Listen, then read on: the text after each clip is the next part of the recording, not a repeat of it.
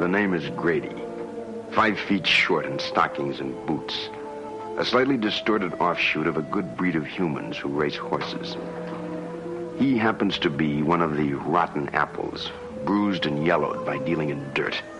A short man with a short memory who's forgotten that he's worked for the sport of kings and helped turn it into a cesspool, used and misused by the two-legged animals who've hung around sporting events since the days of the Colosseum. So this is Grady on his last night as a jockey. Behind him are Hialeah, Hollywood Park, and Saratoga. Rounding the far turn and coming up fast on the rail is the Twilight Zone.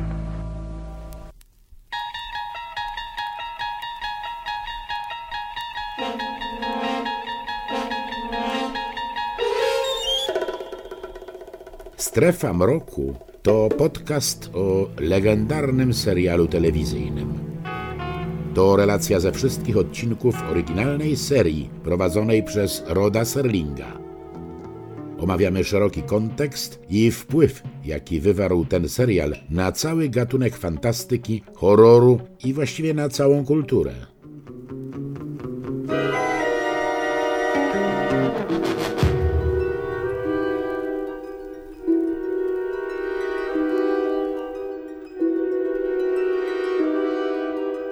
Witam Cię, Rafale. Witam Cię, Jacku. Witam wszystkich słuchaczy podcastu Strefa Mroku. Kolejny z epizodów e, Strefy Mroku. Piąty epizod piątego sezonu. Takie małe imieniny mamy. The Last Night of Jokey. W głównej roli występuje tutaj Mickey Rooney. Wyreżyserował ten epizod Joseph E. Przepraszam, Joseph M. Newman, a nie E. Scenariusz napisał mm. Rod Serling. Po raz pierwszy nadano ten epizod 25 października roku 1963. Mm, epizod, który dzisiaj omówimy, jest przykładem takiej, można powiedzieć, chyba już tradycji strefą rokowej, bo jest to epizod jednego aktora, teatr jednego mm. aktora.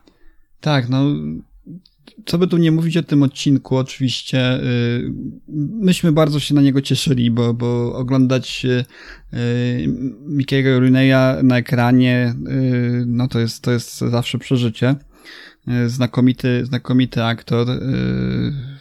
Oczekiwaliśmy troszeczkę tego. No, ja przyznam szczerze, że gdzieś tam też w moich wspomnieniach ten odcinek się zatarł, ale pewnie z tego powodu, że on stanowi taki swoisty remake e, wcześniejszego epizodu, który w zasadzie przynosi tę e, całą fabułę i całą tę sytuację, w jakiej znalazł się główny bohater, jeden do jednego, prawda? Bo mamy tutaj bohatera, który no nie jest wzorem, z pewnością wzorem do naśladowania, wprost przeciwnie, jest, jest bohaterem, który zamieszany jest w pewnego rodzaju sytuacje, które, które no, stawiają go raczej w takim negatywnym świetle. Y, bohatera, który skrótami próbuje dojść do pewnego rodzaju osiągnięć, tak? To wszystko było, to wszystko było już y, w nerwowym y, facecie w pokoju za 4 dolary w, serii trzeciej, drugi, drugi odcinek serii, przepraszam, trzeci odcinek serii drugiej. Mm, tam mieliśmy Joe, Joe Mantella, który też był wyśmienity w roli Jackiego Rhodesa. Tutaj mamy Mickey'ego Runeya, który jest takim, no, jokejem, który przez te przez większość swoich wygranych zawdzięcza y, oszustwom, przekupstwom. Y, w momencie, kiedy go poznajemy, jest po jednej z takich kolejnych mm, w top, które, które mu się przetrafiły, czyli zaaplikował doping swojemu, swojemu wierzchowcowi. No, sprawa została wykryta i, i tak na dobrą sprawę jest to tak jakby ostatnia, tak, tak zresztą tytuł e, sugeruje, ostatnia z takich e, wpadek, która w zasadzie przekreśliła dalszą karierę bohatera. E, I, i no niestety to uczucie déjà vu tutaj, które, które jest w trakcie tego odcinka, ono towarzyszy od samego początku do końca. Tutaj Sernik, no, mało wybredny, nawet bym powiedział, sposób kopiuje swoje wcześniejsze pomysły. Y, mamy alter ego bohatera, które pojawia się gdzieś y, w jakichś odbiciach tam y, Jackie Rhodes pojawiał się, jego, jego tak by zły brat bliźniak pojawiał się w lustrze, tutaj pojawiał się w różnych obiektach alter ego, czy też jakieś sumienie, cokolwiek. E, Mika Runeya. No i to jest taki właśnie teatr jednego aktora. Oczywiście obie te kreacje opierają się o, oczywiście o, o, o osiągnie, osiągnięcia wybitnych aktorów, o, o pokaz na właściwie gry aktorskiej wybitnych aktorów, którzy wyciągają z tych ról co się da.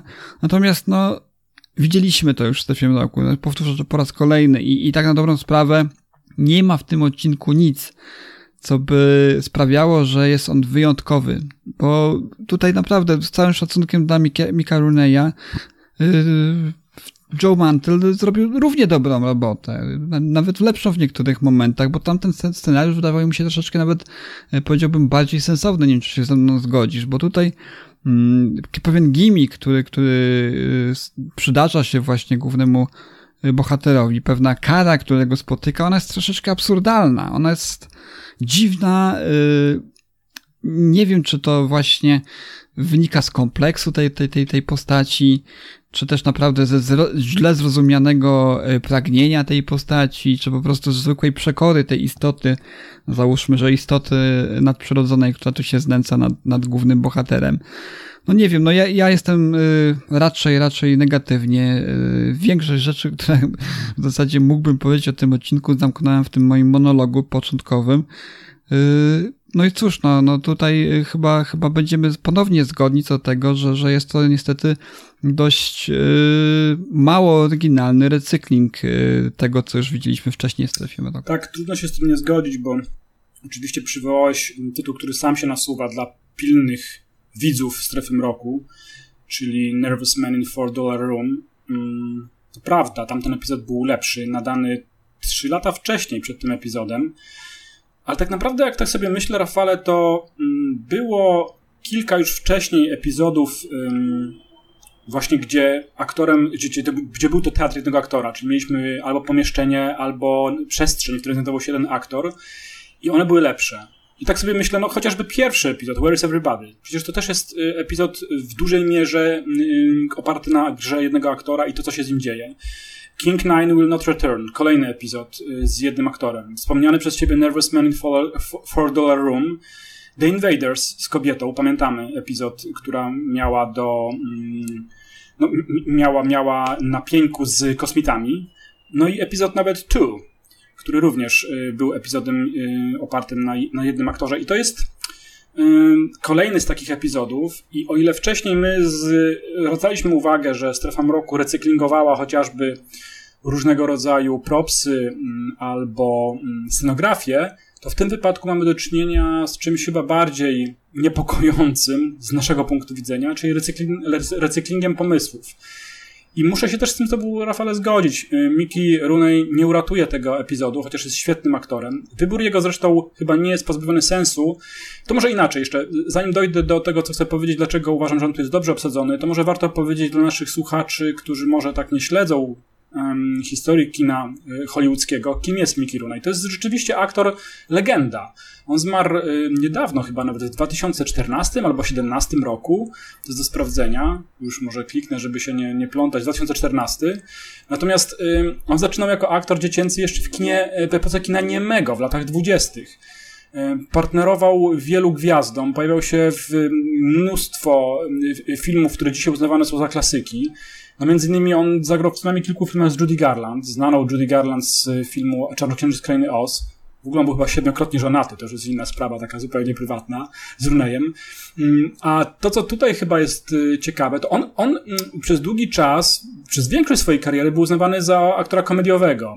Występował w lekkich komediach, musicalach, filmach przygodowych y, często, mm, rzadziej występował w dramatach. Tutaj jest to rola dramatyczna, ale ja mam wrażenie, Rafale, i pewnie się ze mną zgodzisz, że on również został wybrany do, tego, do tej roli ze względu na swoją anatomię, to znaczy chcę powiedzieć na swój wzrost. To był facet, który mierzył 1,57 m, nie był wysokim gościem.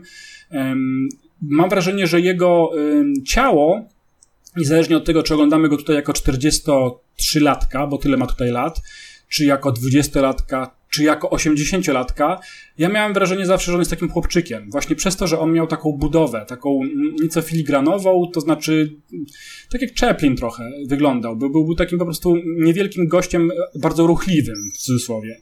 Swoją drogą to też jest niezłe, że Mickey Rooney to, jak powiedziałem, jest legendą, przeżył lata 20 w kinie 30, 40 i kolejną dekadę, i tak mogę mówić tymi latami, aż do 2000 któregoś 14 e, roku, był aktywny do samego końca, no bo on zmarł mając 90 chyba 3 albo 4 lata, więc jest, naprawdę jest to żywa e, legenda hollywoodzka i pojawia się tutaj, z tego się powinniśmy cieszyć.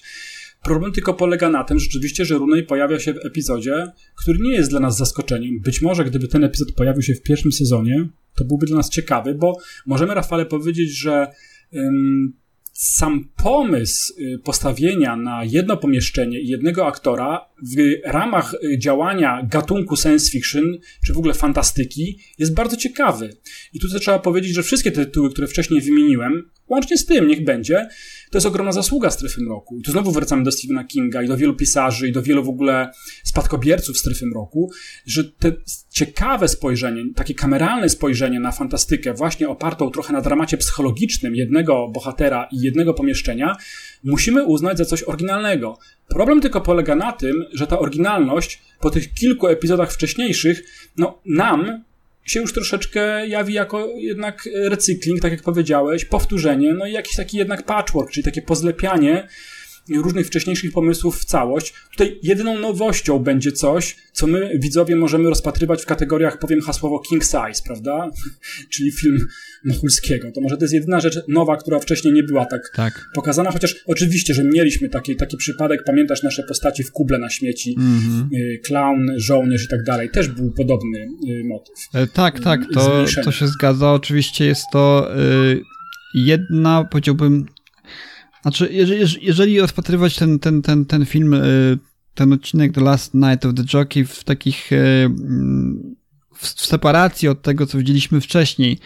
No oczywiście, no tak jak powiedziałem wcześniej, no gra y, Mickey'ego Rooney'a, tak jak powiedziałeś, y, aktora no, kojarzonego raczej z rolami komediowymi. Tutaj jest to rola raczej dramatyczna.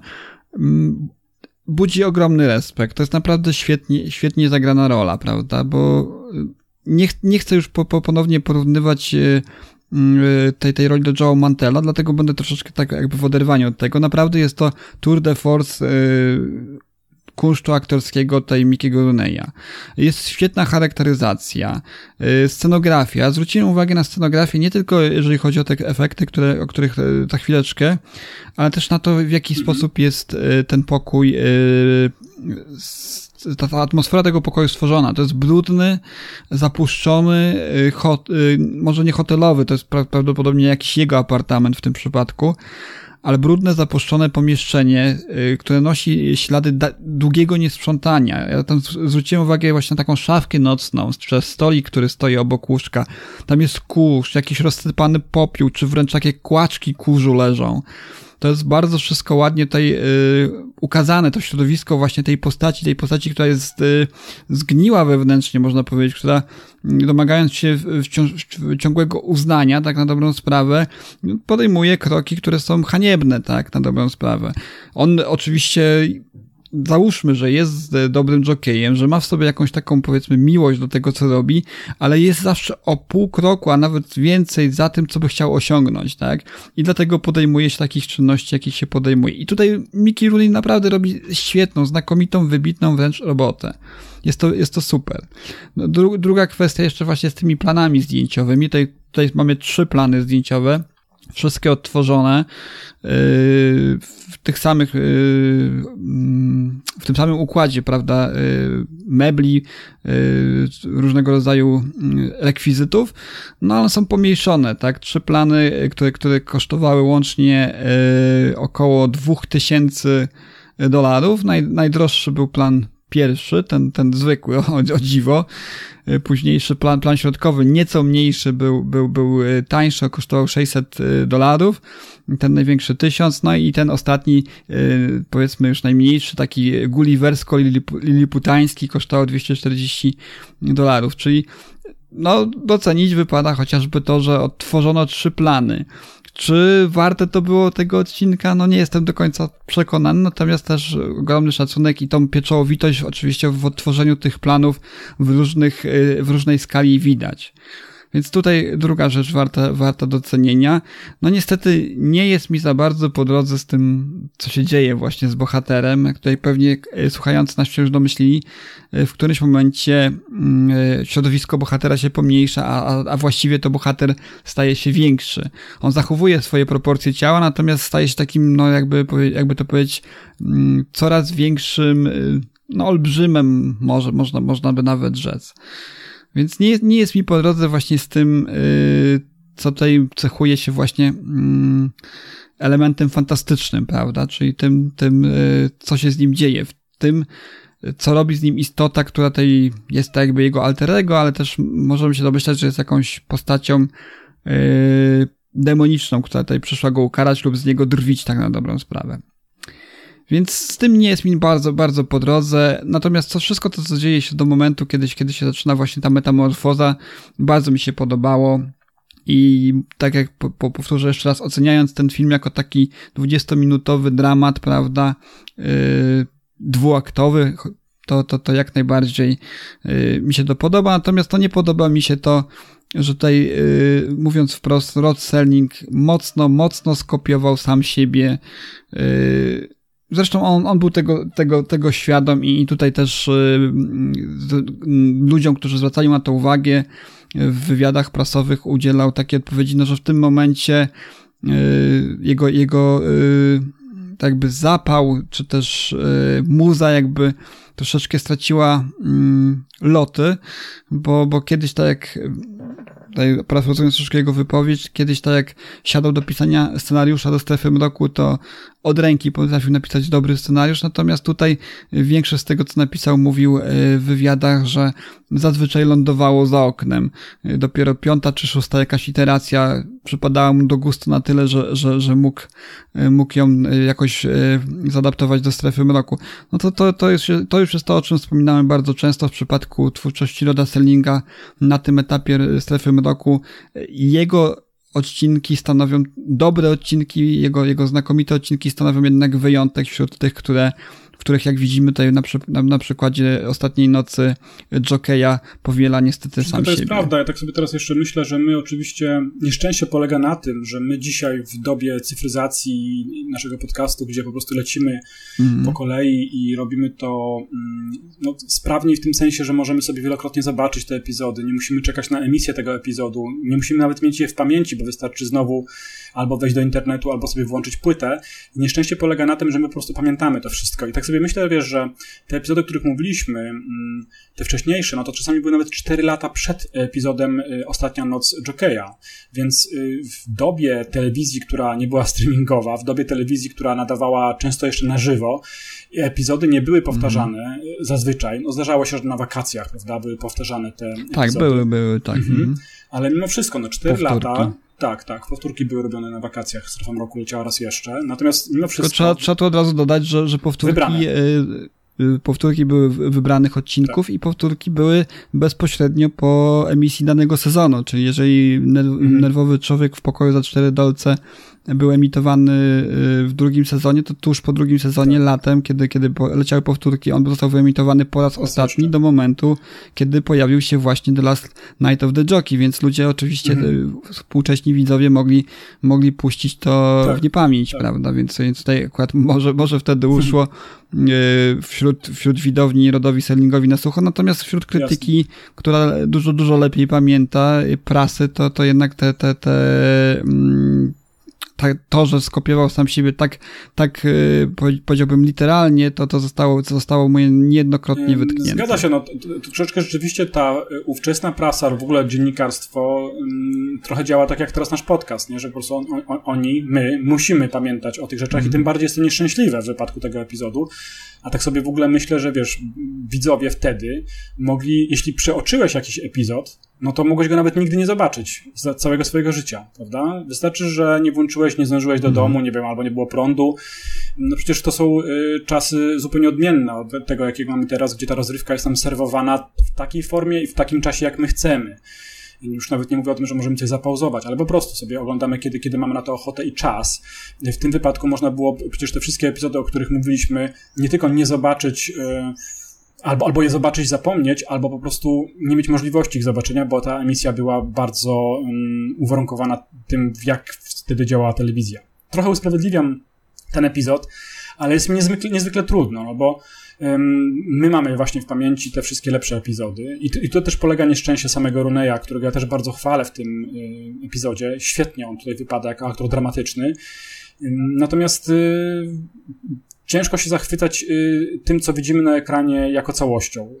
Jest to epizod mimo wszystko y, wtórny i pewnie to się też spuentuje na samym końcu naszego dzisiejszego podcastu. Mm. Mnie niezwykle jakby zaciekawiło, no bo w tytule to mamy, ale sam fakt, bo wiesz, ja nie jestem jakimś fanem tego sportu, że w ogóle to mam do czynienia z jockeyem. Jakby. Dlaczego jockey? Mieliśmy już nieraz wiesz, różnego rodzaju sporty. Mieliśmy przecież bilard, mieliśmy bookmacherów, mieliśmy bokserów przecież niedawno.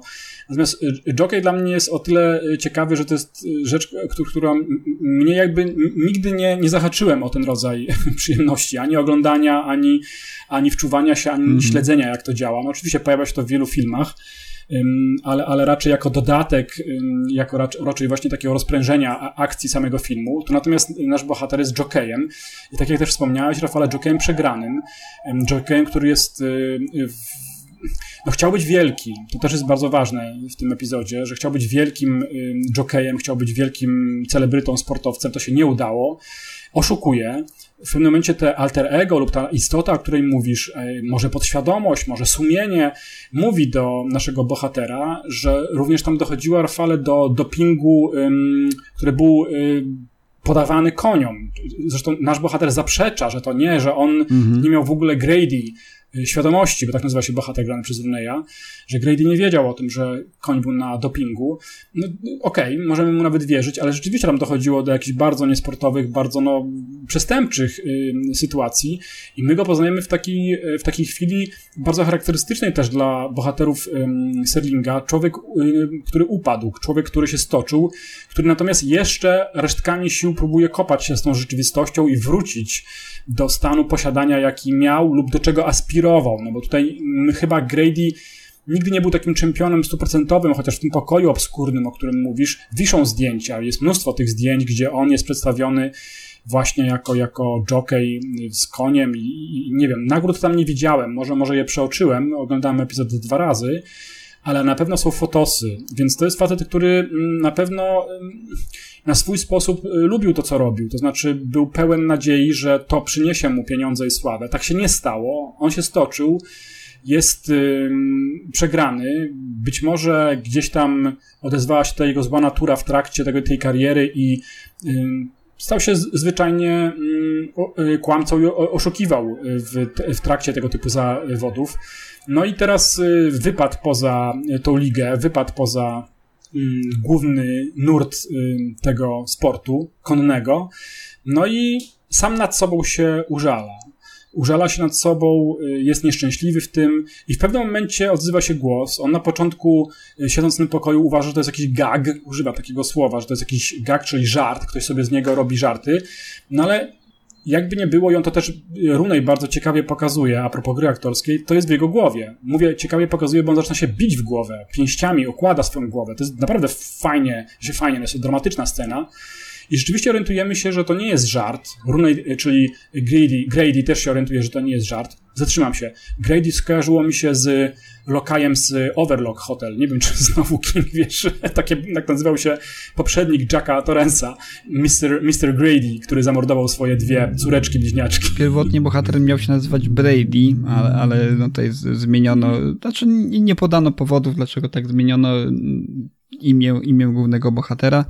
Natomiast nie, nie wiem, czy, czy jakieś konotacje z lokajem są. E, w, w, w, każdym razie tak, e, tak został, został Grady. My tak. swoje wiemy, jeśli chodzi o Kinga. My już swoje wiemy, nie ma mm. przypadku. Mm. w ogóle ostatnio odsłuchiwałem a propos mm, wspólnego naszego wystąpienia w Radio SK, to sobie zdałem sprawę, mm. że mm, powinniśmy przemianować nasz podcast y, nie na awiacyjny podcast, tak jak wspominaliśmy w wypadku y, koszmaru, tylko raczej właśnie na podcast, który żeruje i, i, i niszczy dobre imię Stephena Kinga. nie ma teraz ostatnio, jak takie dziadki z mapetów nie, no, jesteśmy. No, myśmy, my, myśmy, myśmy przecież chwalili tak, to, tak, przecież gdy, gdyby nie Stephen King, to, to, to przecież byśmy pewnie po strefę mroku nie sięgnęli. Przecież no tak. on, on, on, zdaje, naprowadził nas tam w, w Dance tak. Macabre, prawda? Tak, to jest tak. ciekawe. Mhm. No dobra, wracam do Grady'ego. No i on w pewnym momencie mhm. prowadzi taki dyskurs z tym swoim sumieniem lub właśnie z jakąś istotą, diabłem być może. Tu od razu warto powiedzieć, że Grady jest w stanie fizycznym takiej agonii, w tym sensie, że on jest tak jak y, jego pokój, prawda? Jest nieumyty, mm. jest, jest rozczochrany, jest pewnie spocony, właśnie, tak? Właśnie, ok okropnie mm. wygląda, jest spocony. Tak. To, to, to, ten cały, cała charakteryzacja, wygląd jego i garderoba, no naprawdę to wygląda... Yy naprawdę wyraziście, naturalistycznie, wręcz obleśnie, bym powiedział. Nawet y, nie wiem, czy zwrócić uwagę na, na, na wardze mm, Grady'ego formuje się tak jakby czyrak, y, tak, czy przygryziona tak, warga. Tak, to, to, to, jest to, jest, to jest bardzo, bardzo fajnie, no, to, to dopełnia w pełni tej kreacji aktorskiej tutaj, którą, którą właśnie odtwarza yy, Mickey tak, tak, zwróciłem na to uwagę, jest wiele zbliżeń w tym epizodzie i rzeczywiście coś ma na dolnej wardze. Mikrunej i to wygląda, mm, no, nie chcę powiedzieć niebezpiecznie, ale, ale wygląda to niezdrowo. To be a big man. That's right, yes. Big in the sense that your hands can smother a telephone. Your face can overshoot its reflections in the mirror. You come real cheap. I don't come cheap. I don't come cheap. All I ever wanted in life was was the fact that I could walk down the street and people not stare at me like I was a freak. I'm not cheap, buddy. I don't come cheap. I've got my heart's desire. Ten, ten alter ego, ten, ta istota, ten diabeł, to sumienie pojawia się, tak jak powiedziałeś, rzeczywiście w różnego rodzaju odbiciach. I tutaj po raz kolejny mamy lustro. Lustro, które jest bardzo często metaforą pojawia się i w czołówce strefy mm. roku, ale nie tylko, bo pojawia się on również y, w odbiciach różnych przedmiotów, które mają w sobie, jeśli nie przezroczystość, no to pewien, pewien, pewną właściwość odbijającą. Y, jakieś mm. kubeczki, jak, jak, jakieś właśnie dzbanki. Również pojawia się to w odbiciu zbitej szyby. Mm, ale y, fajne jest to, co powiedziałeś, tak. Rafale, o tym, że Grady jest taki sponiewierany, bo ja chciałem powiedzieć, że super jest tutaj wymyślone przez reżysera Newmana zapewne, lub na spółkę z Serlingiem, y, to jego odbicie metaforycznie i dosłownie, jest bardzo dobrej kondycji fizycznej. Jest w ogóle ładnie mm. uczesany Runej tam, bo to jest ten sam aktor, to jest Runej. To, to powinniśmy powiedzieć od razu, prawda, naszym mm. słuchaczom, ci, którzy nie widzieli. To jest Runej, tylko że Runej, który tak. po prostu ma pierwszy dzień w pracy i to taki w pracy w banku. On jest pod krawatem, ma marynarkę ubraną, można zwrócić uwagę, jest właśnie ładnie uczesany, jest spokojny, ogolony. Mm, więc, więc tutaj ten kontrast jest zachowany w ten sposób, że ten zły Runej jest, wygląda lepiej niż dobry runej, dobry w nas znaczeniu w cudzysłowie, no ale ten runej bardziej ludzki, którego my oglądamy e, siedzącego w tym pokoju. Mm. Więc to jest taki, takie też dosyć charakterystyczne dla współczesnego um, gatunku grozy, że często się przewartościowuje, prawda? Diabła pokazuje się w białym, białej marynarce jako tak. uśmiechniętego, przystojnego gościa. Ciekawym też było tutaj yy ciekawą sytuacją, bo też jak przeglądałem właśnie listę, listę płac i, i właśnie całą, całą tą listę castingową, no jedynym, jedynym bohaterem wymienionym tutaj na liście, liście castingowej jest oczywiście Mickey Rooney, bo tylko on w tym gra, co oczywiście odróżnia to w jakimś stopniu właśnie od y, nerwowego faceta w pokoju za 4 dolary, bo tam pojawiały się chociażby głosy in, innych postaci i, i one były też tam wymienione między innymi. Natomiast tutaj jest tylko, tylko i wyłącznie, y, tylko i wyłącznie Mickey Rooney, y, no zostało to też wymuszone pewnego rodzaju zmianą w skrypcie, który, która mm, zakładała też istnienie innej postaci, a przynajmniej jej głosu, który, który mieliśmy słyszeć, czyli głos, e, głos e, dozorcy, czyli, czyli, czyli jakby landlorda tego, tego budynku, w którym znajduje się apartament Grady'ego. Mm, ten aktor, który miał się pojawić, nazywał, nazywał się Vic Perrin e, i związana jest z tym bardzo, bardzo fajna scena, bo on dobijając się do tych drzwi prosić miał e, Grady'ego o to, znaczy prosić, no, żądać wręcz zapłacenia zaległego czynszu w wysokości 6 dolarów, na co to jego sumienie, czy, czy ta istota dręcząca mm, Grady'ego odpowiada, podpowiada mu tak z załucha, czy z jakiegoś odbicia, że kiedy, co to jest 6 dolarów? Kiedy jest 6 dolarów, to dawałeś napiwek e, komuś tam, prawda, w restauracji, nie? A teraz nie masz nawet 6 dolarów, żeby żeby zapłacić. To bardzo fajnie podkreślałoby właśnie tę sytuację, w jakiej się znalazł Grady. No, no szkoda, że ta scena wleciała, natomiast Vic Perrin, y, który tutaj dołączył do obsady i, i był przez y, trzy dni y, kręcenia tego odcinka, nie zmarnował się, ponieważ wszystkie kwestie właśnie, które wypowiada później oczywiście Mickey Rooney, to w trakcie nagrywania właśnie odcinka rozmawiał właśnie z Wickiem Pelinem. On odtwarzał te wszystkie kwestie, które to jego sumienie później zostało zastąpione oczywiście przez, przez samego Mickiego Rooney'a w postprodukcji pojawiło się, prawda? Czyli Vic Pelin tak jakby był towarzyszem na, na planie, który sprawił, że te dialogi były tak, no oczywiście, żeby brzmiały naturalnie, co, co jest, zdaje się, dość częstą praktyką w tego typu właśnie pomysłach, e, gdzie bohater rozmawia z jakąś niewidzialną istotą, prawda? To, co mówisz, bardzo fajne. Y, o, o, tym, o tym dobijającym się głosie za drzwi, mówiącym o tym, że sześć dolców, bo sześć dolców to chyba nie jest dużo, więc fajnie by dopełniało ten, ten upadek tego bohatera. Dramatycznie by mm. nas tutaj ustawiało w, w, takim dramacie jesteśmy, że, że bohater naprawdę nie ma wyjścia, skoro nie ma nawet tych 6 dolarów na zapłacenie czynszu. Bardzo fajny motyw, szkoda, że to wypadło. W ogóle wydaje mi się, yy, Rafale, zdaję sobie z tego sprawę, że ten epizod jest krótszym epizodem w stosunku do czwartego sezonu, czyli 25 minut.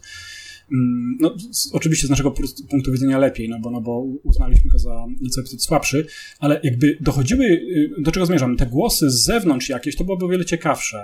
Wydaje mi się, gdyby tam był właśnie ktoś, kto chce mm, te pieniądze odzyskać, albo nie wiem, nawet jakaś policja, czy coś, y, która, którego gdzieś tam się chce, próbuje dobić, to to by na pewno tutaj dużo wprowadziło zamieszania takiego dodatkowego, a tak mam wrażenie, że ten epizod się troszkę snuje, oparty jest oczywiście na rosnącym jakimś szaleństwie samego Grady'ego, ale, ale no, ciut za mało. E, tutaj tym elementem, e, wracam do, do fabuły, który uznaję ja, nie wiem czy się z tym zgodzisz, jako, jako oryginalny na swój sposób, to jest to, że to, te, te, ten te alter ego, które słucha Grady'ego, słucha go uważnie i chyba dosłownie, tak jak czasami diabeł rzeczywiście słucha, prawda, swoich mm, no, towarzyszy, oponentów, Fausta, Twardowskiego i łapie za słowo często tych, tych y, ludzi. Kiedy ktoś mówi, co, że coś masz mi zrobić, to on mówi, no tak, chciałeś, chciałeś mieć ogromny dom, a że to jest taki dom, że nie jesteś w stanie dotknąć klamki, no to to jest twoja sprawa.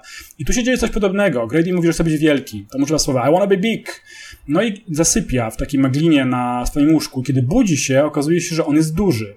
I to jest to, co powiedziałem wcześniej a propos postury samego Runeya. On ma 1,57 m i kiedy on budzi się ponownie w tym samym pokoju, z tymi samymi gratami, meblami, tym całym syfem, o którym mówiłeś, mówiąc wprost, to on jest większy. On jest na tyle duży, że jest w stanie spokojnie dotknąć e, belki sufitowej. Wszystkie przedmioty są e, pomniejszone.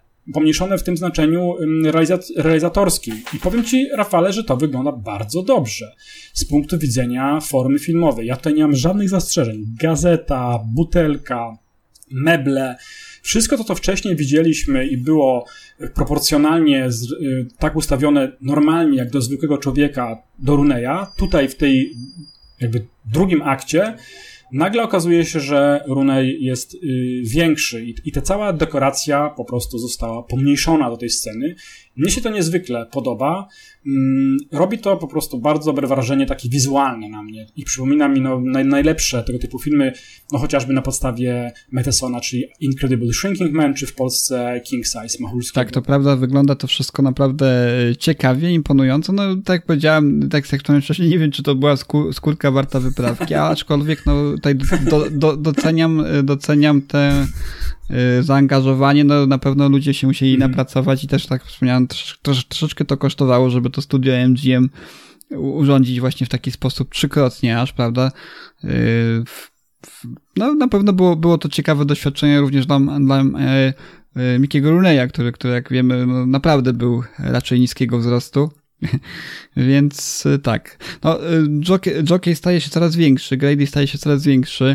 To jest swoisty paradoks. Y, tak, ponieważ no, wiadomo, że, że on, on nie o takiej wielkości do końca marzy, chociaż początkowo cieszy się, prawda, niejako z tego, tak, że jest tak, duży, że wreszcie jest wielki, silny. Tak, ty nie jestem też zbytnim ani fanem właśnie wyścigów konnych, ani też y, nie, nie posiadam zbyt wiele informacji, y, które na temat, na temat tego sportu. Natomiast gdzieś, gdzieś mi się zakodowało, że taką cechą y, jockeyów jest właśnie ich lekkość, ich waga. To, że są no tak, raczej, tak, raczej kręp, krępej budowy, raczej, raczej niż, niż, niżsi, drobni, co też w jakiś sposób przekłada się na atuty, prawda, prowadzące do, do zwycięstwa, prawda, bo to też zwiększa niejako, mam, mam takie wrażenie, że to też zwiększa niejako E, prędkość, którą mogą osiągnąć, prawda, wraz ze swoimi wierzchowcami.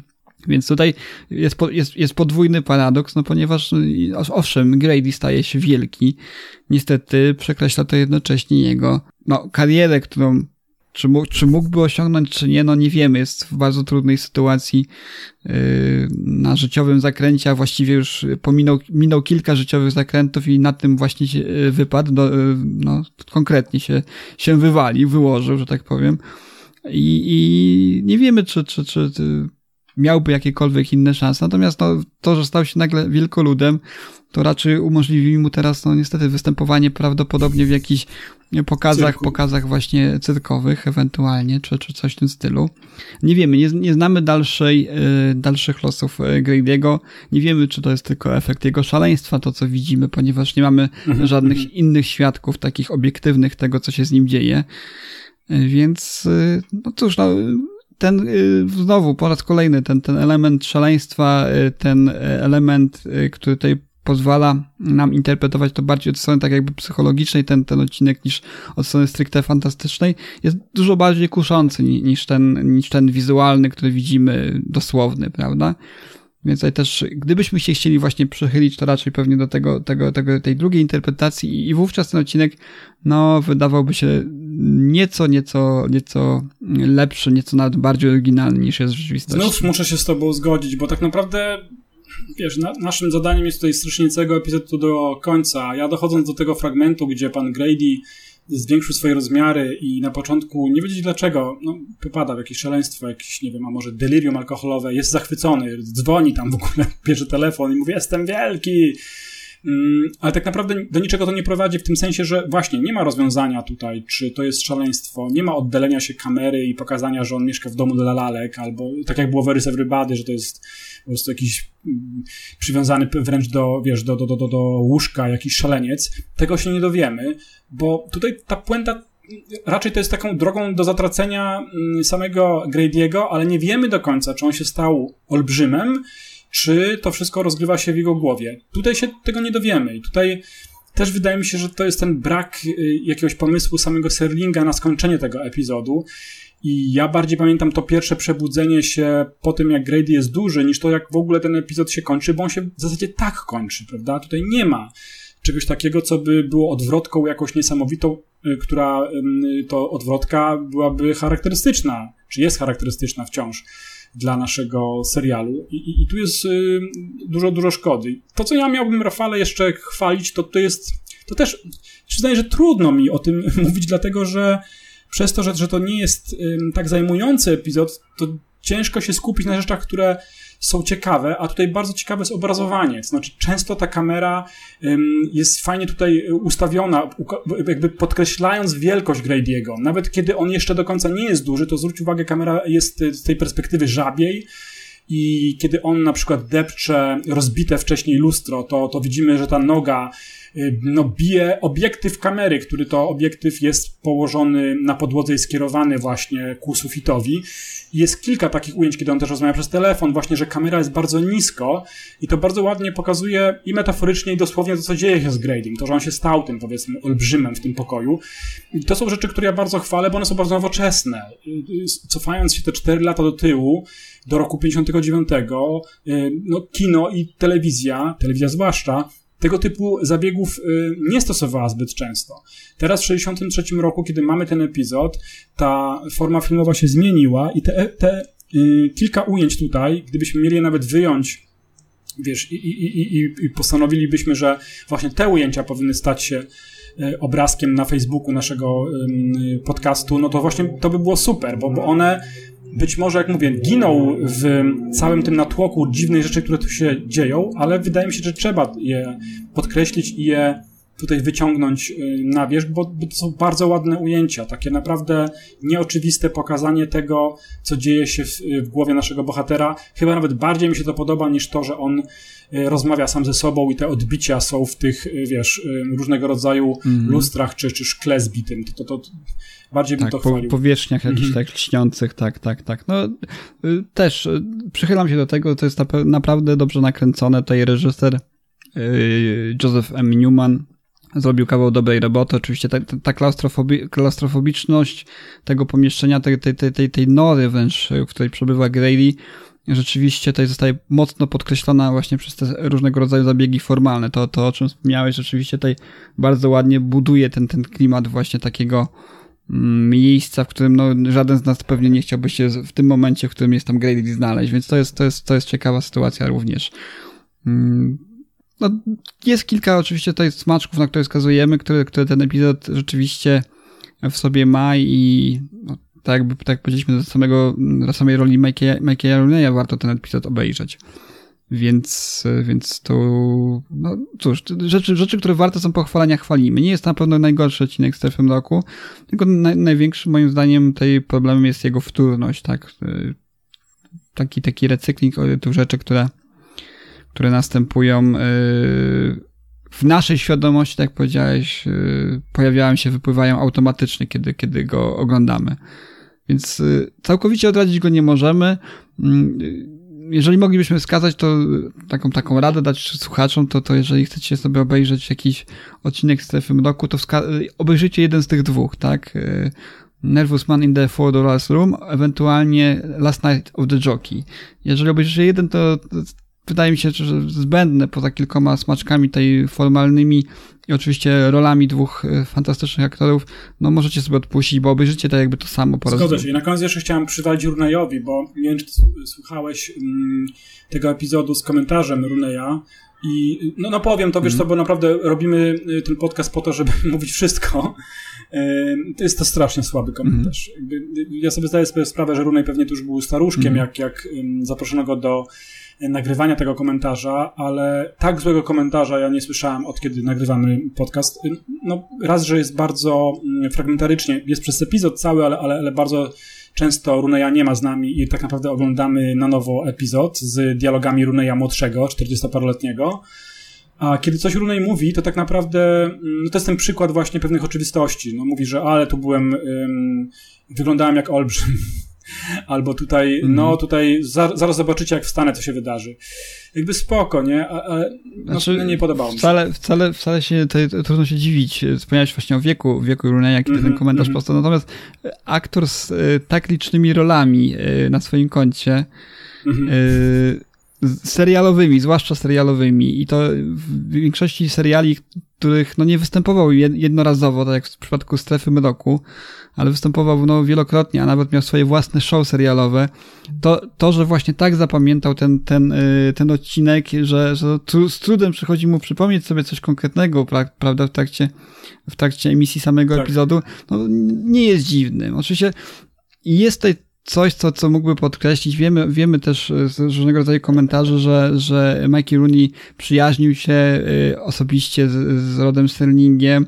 Y, ich współpraca zaczęła się dużo, dużo wcześniej, jeszcze, jeszcze w 1957 roku, kiedy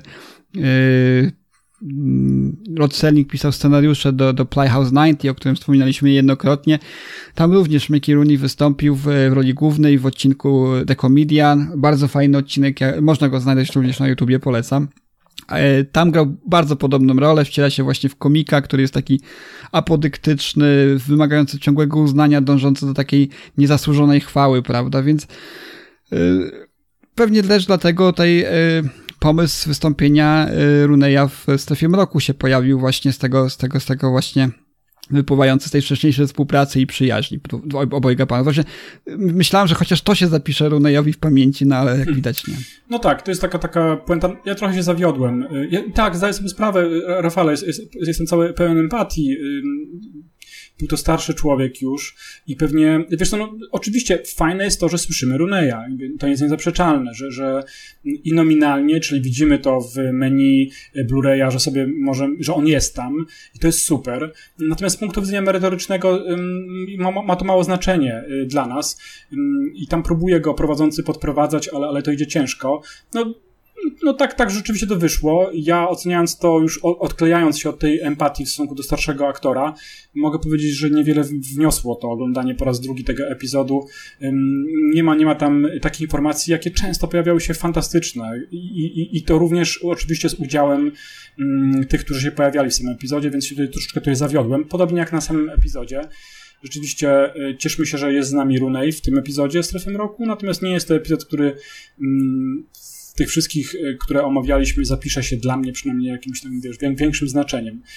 Ostrzę sobie zęby, mam nadzieję, że się zawiodę, bo pamiętam dobrze ten epizod, dobrze, no pamiętam wrażenie, jakie zostawił na mnie epizod kolejny, czyli Living Doll, już y, parę razy o tym mówiliśmy, bo będzie tu i Telej Savalas, czyli Kojak, no i jest to taki dla mnie horror, który mm, gdzieś tam znowu pojawia się na nowo współcześnie w filmie Annabelle, więc y, bardzo sobie dużo tutaj oczekiwań już y, daje. Zobaczymy, czy tak rzeczywiście będzie. Mam nadzieję, że się nie zawiedziemy. E, tak, no Mikey, Mickey, Mickey Rooney się nie wykazał w, w komentarzach, no ale na, nasi, nasi e, stali tej e, badacze, komentatorzy oczywiście jak najbardziej. Mimo, że są, że są odcinki słabsze, oni też próbują znaleźć pewnego rodzaju pozytywne rzeczy i pewne ciekawostki, które czasami wypływają na wierzch i okazują się być ciekawsze niż sam, sam odcinek. No może w tym przypadku tak do końca nie jest, ale też, też było bardzo, bardzo yy, fajnych yy, ciekawostek, których ja też sobie wybrałem jedną. Yy, Mickey Rooney, a właściwie Grady bardzo, bardzo dużo rozmawia przez telefon ze swoimi pracodawcami, z, z osobami, które być może były jego sponsorami wcześniej. Wśród nich pojawia się niejaki pan Newman, do którego dzwoni, dzwoni Grady, która która to postać do samego końca w scenariuszu nazywała się naprawdę Haniczek. Yy, ale w ostatniej chwili, w trakcie, w trakcie, w trakcie kręcenia tego, tego odcinka, yy, Rooney zrobił psikusa właśnie yy, i po prostu nazwał ten, tę postać tę postać po, po nazwisku oczywiście reżysera tego odcinka, czyli dzwoni i, i nazywa go panem Newmanem i tak już zostało w tym epizodzie. Także to była pewnego rodzaju improwizacja tu ze strony samego, samego Mike'a Runeya, taki, taki drobny żarcik. Natomiast y, też fajną ciekawostką, bo, bo bardzo często wspominamy o tym, że, że i, i doskonale wiemy i doświadczamy tego na co dzień, że żyjemy w epoce takiej y, tutaj ta polityczna poprawność, dążenie do tej y, takiej mm, przejrzystości, poprawności, prawda, w, w filmach, serialach, takich ogólnodostępnych, prawda, mm, nie, nie, nie, nie, nie ocenianych prawda, kategorią R, czy, czy, czy, wyższy, czy nieco niższą, ale skierowana się do dorosłych. E, no, dba się o to teraz, prawda? Wiemy, wiemy, wiemy o czym mowa. No tutaj, jak wiadomo, też e, tamte czasy nie były pod tym względem znacząco odmienne od naszych. Oczywiście były pewne mhm. rzeczy, które były społecznie akceptowalne w, w większym zakresie niż obecnie. Natomiast y, był specjalny departament, który dbał o to, żeby też y, nie obrazić nikogo spośród potencjalnych widzów, które, których mogły pewnego rodzaju słowa dotknąć bądź urazić w trakcie, w trakcie emisji odcinka. I tak było w tym przypadku, jako że bardzo często tutaj referuje się, zwłaszcza sam y, Grady referuje względem siebie mm, jako postać niska, prawda?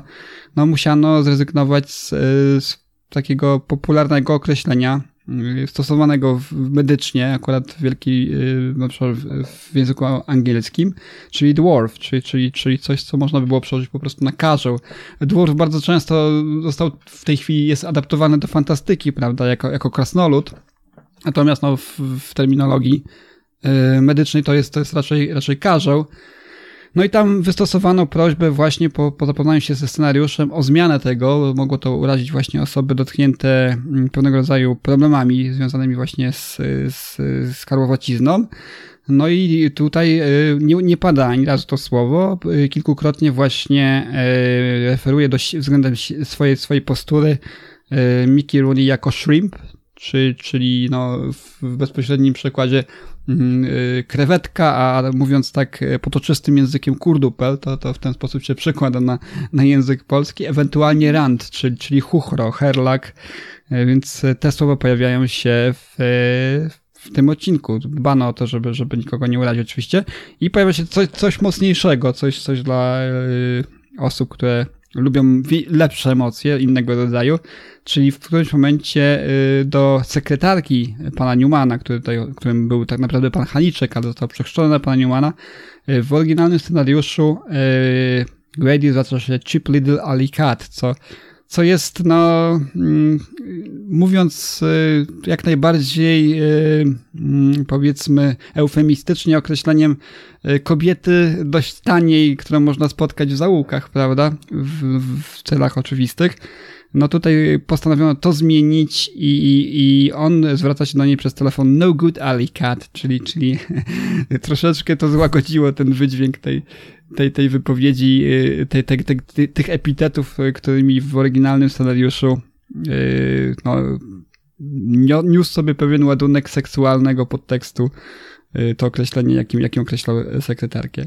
No oczywiście tutaj Rod Stelling przystał na te zmiany i, i w finalnej wersji scenariusza y, nie występują wszelkie te rzeczy, które mogłyby kogoś radzić, bądź zostać uznane za za mocne na y, właśnie odcinek serialu Straszne tego rzeczy formatu. opowiadałeś, ale dobrze, że to zmieniono. Ja też się bardzo, bardzo cieszę. Ja chyba wszystko. Nie wiem, Rafale, czy jeszcze coś chcesz powiedzieć o naszym panu Gradim i o. No myślę, że to wszystko, tak, tak, tak jak powiedziałem, być może powtarzam się dzisiaj e, częściej niż Serling e, w swoich e, ostatnich skryptach, ale, ale no, no niestety e, po raz kolejny e, zawód przy mm, jednoczesnym też no, docenieniu tego, co, co robi Mickey Rooney, e, docenieniu speców oczywiście od e, mm, wizualiów, prawda, od, tych- od, od, tych, od tych, tych różnych zabiegów formalnych.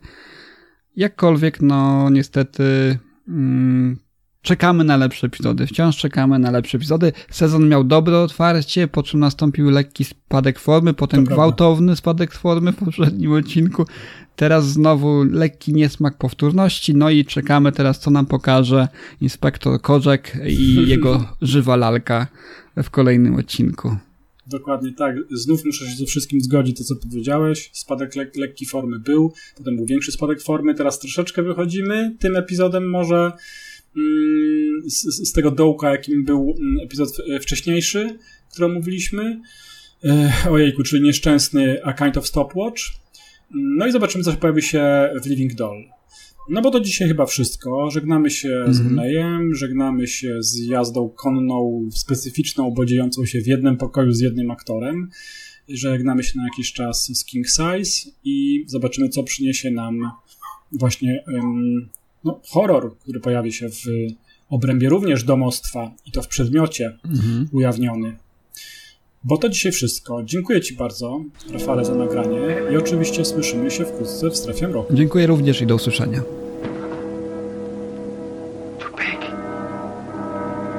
I'm too big. I'm too big. I can't ride. Wait a minute, I can't ride. I can't wear my clothes. I'm too, I'm too